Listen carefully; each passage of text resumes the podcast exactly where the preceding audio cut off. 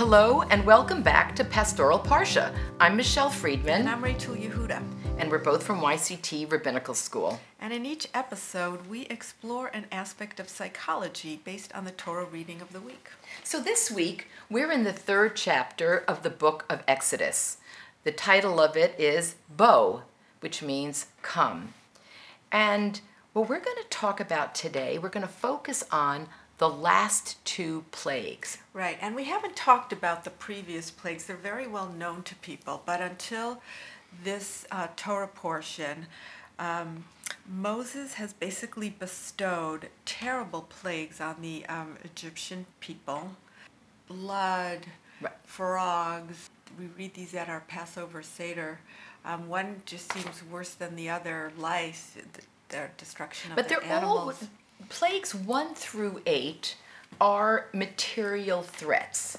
And the commentaries talk about this is not in the core text how the Hebrews are spared from them. But when we get to plague number nine, which is the plague of darkness, there seems to be a different level of psychological terror that invades the people. Well, I agree with that. I, I really think it's important to make the point, though, that when you're witnessing horrible atrocities being perpetrated on anyone, you're not fully being spared. So I think that even a slave nation, and even if you hate the enemy, there has got to be some kind of a fear. And also, don't forget, the children of Israel don't really know what's going to happen next. They're not sure they're going to be leaving Egypt. So it's also a time of uncertainty for them. And I could just imagine really being there and kind of watching all this and just wondering what's going to happen. So, what you're suggesting, Rachel, is that the plagues and the escalation of plagues is as much for the shaping of this nascent identity of the Hebrew people as it is to terrify Pharaoh to let the people go. I just I, I just really want to make the point that it's not that the Israelites are watching something passively. No, without, definitely it's not, not. like they're having vacation days from No. slavery. They're they're they're really struggling also with what's happening in their ever-changing world. I want to point out that this portion opens up with our theme from last week. Verse 10:1, God says to Moses, "Come to Pharaoh because I have made his heart and his servants' hearts heavy for the purposes of my setting these signs of me among them." And then the the the uh, plagues pick up. And interestingly, darkness is referred to earlier than the actual ninth plague because we do hear that the land becomes very dark with the earlier plague, with the locust plague. But if there's something darker in the ninth plague.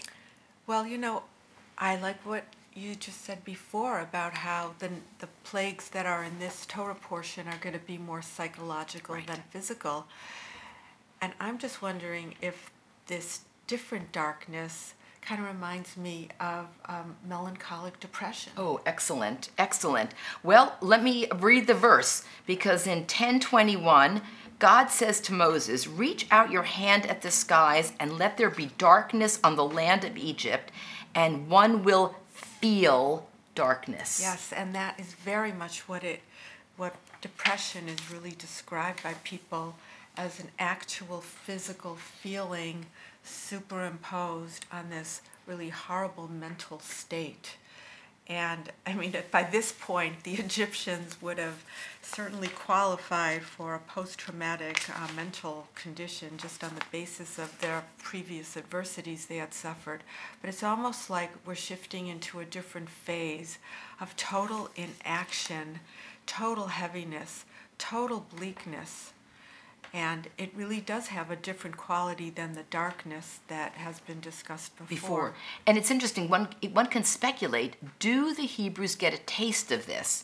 Or are they spared? In verse 1022, the text says, And Moses reached out his hand at the skies, and there was dismal darkness in all the land of Egypt three days.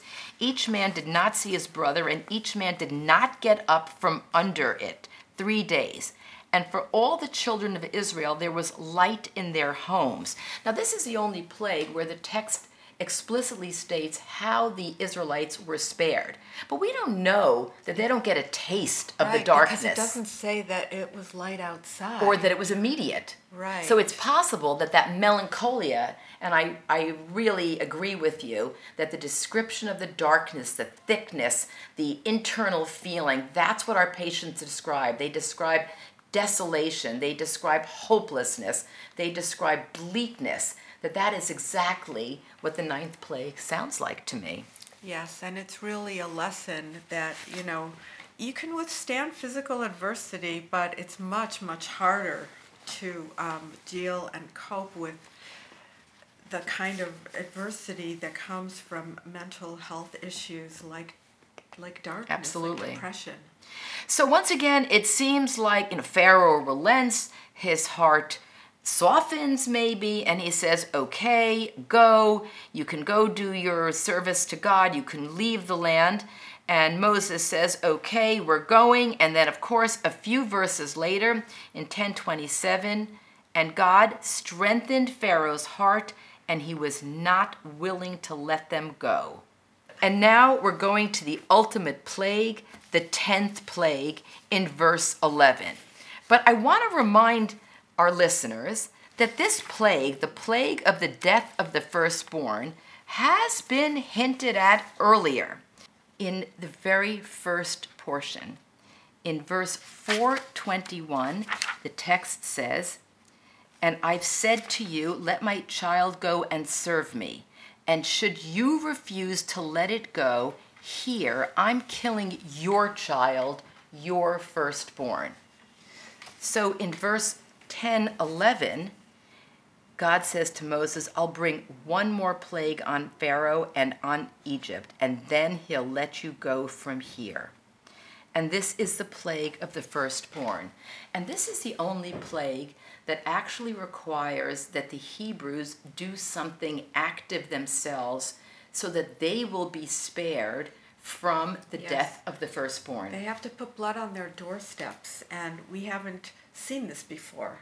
We haven't seen that the uh, children of Israel have to actively do something to make sure that nothing happens to them. This is a forerunner, by the way, of the um, mezuzahs that hang on the uh, doorposts in, in Jewish homes. And it's also a bloody thing. I mean, it harkens back to circumcision. It Yes. looks ahead, perhaps, to sacrifices. Yeah, you have to get your hands really dirty. That's here. right. You've got to you've got to be in it. You've got to be in it the whole way. You have to make a declaration that you're all in. And again, we have um, talked about how we know the children of Israel are watching, but we don't know what they're thinking. They could very well be thinking, boy, this, this is not for me. This God is really scary. I don't want to be part of this. Right. Uh, they could be thinking a lot of other things. Um, but in order to be spared, in this case, they have to take an action that is quite drastic. Which, in a way, is an interesting and necessary correlate of what we've been saying about the power of words. Because the power of words has to be accompanied by the power of action.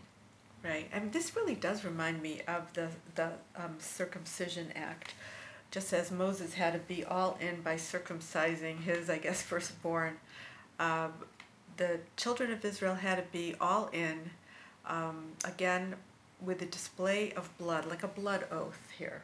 And sometimes it reminds me of a, uh discussion that I frequently have in the office about the interplay. Sometimes people see it as the tension or the conflict between psychodynamic therapy and cognitive behavioral therapy. Is change that's interesting. affected through understanding and words, or is it about change of action? Is it enough to feel differently or is real evidence acting differently and if you and what if you act without understanding does actions doing actions in themselves evoke a certain kind of learned understanding Well, I think that that's really an excellent point. I mean, we, we haven't really understood the psychodynamic therapy part of what was happening to the children of Israel. Um, maybe Moses really wasn't inclined in that direction, or there he didn't have the opportunity at during all of these events. But I think that this is an excellent um, frame that in psychotherapy, no matter what the problem is, you really have to display both. You have to be able to verbalize, you have to be able to um, put things into words, but you also have to act. Right, so maybe the ninth plague, which is called darkness, but we're kind of suggesting is the plague of depression. A sudden thud of the black curtain, the black dog, as some people said, descending on people's souls. And that kind of depression forces people into a very scared, narrow place and the desperate hope for some kind of relief. But we're also preparing the children of Israel for a life where they're going to have to Do. do. They're going to have to do things. They have to declare who they are. They have to make a choice. Are they going to smear blood on their doorposts or are they not going to? Presumably some didn't. And they were their firstborn were struck down also. But it, but also, don't forget, Moses is telling them to do this. So this is sort of a um, nicely bookends the first story where Moses' intervention was very ineffective, and now he's telling them what to do, and now they have to do it in order to be spared. So And his first intervention was a bloody one. He killed the Egyptian. He did. There was bloodshed. Absolutely. So I think again, it's all part of getting our hands dirty. I think even being saved, even being um, among the saved and among the chosen, it doesn't mean that you're not touched by the events that are going on around you. It doesn't. It's not a rose garden that is being promised here. Uh, you still have to interact with this world, this environment, and, and what is being offered is a roadmap, an identity, being part of a people, but nobody is promising smooth sailing, and nobody's promising a very passive delivery.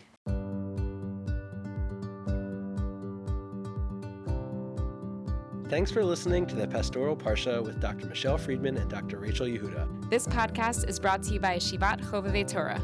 To learn more, visit yctorah.org.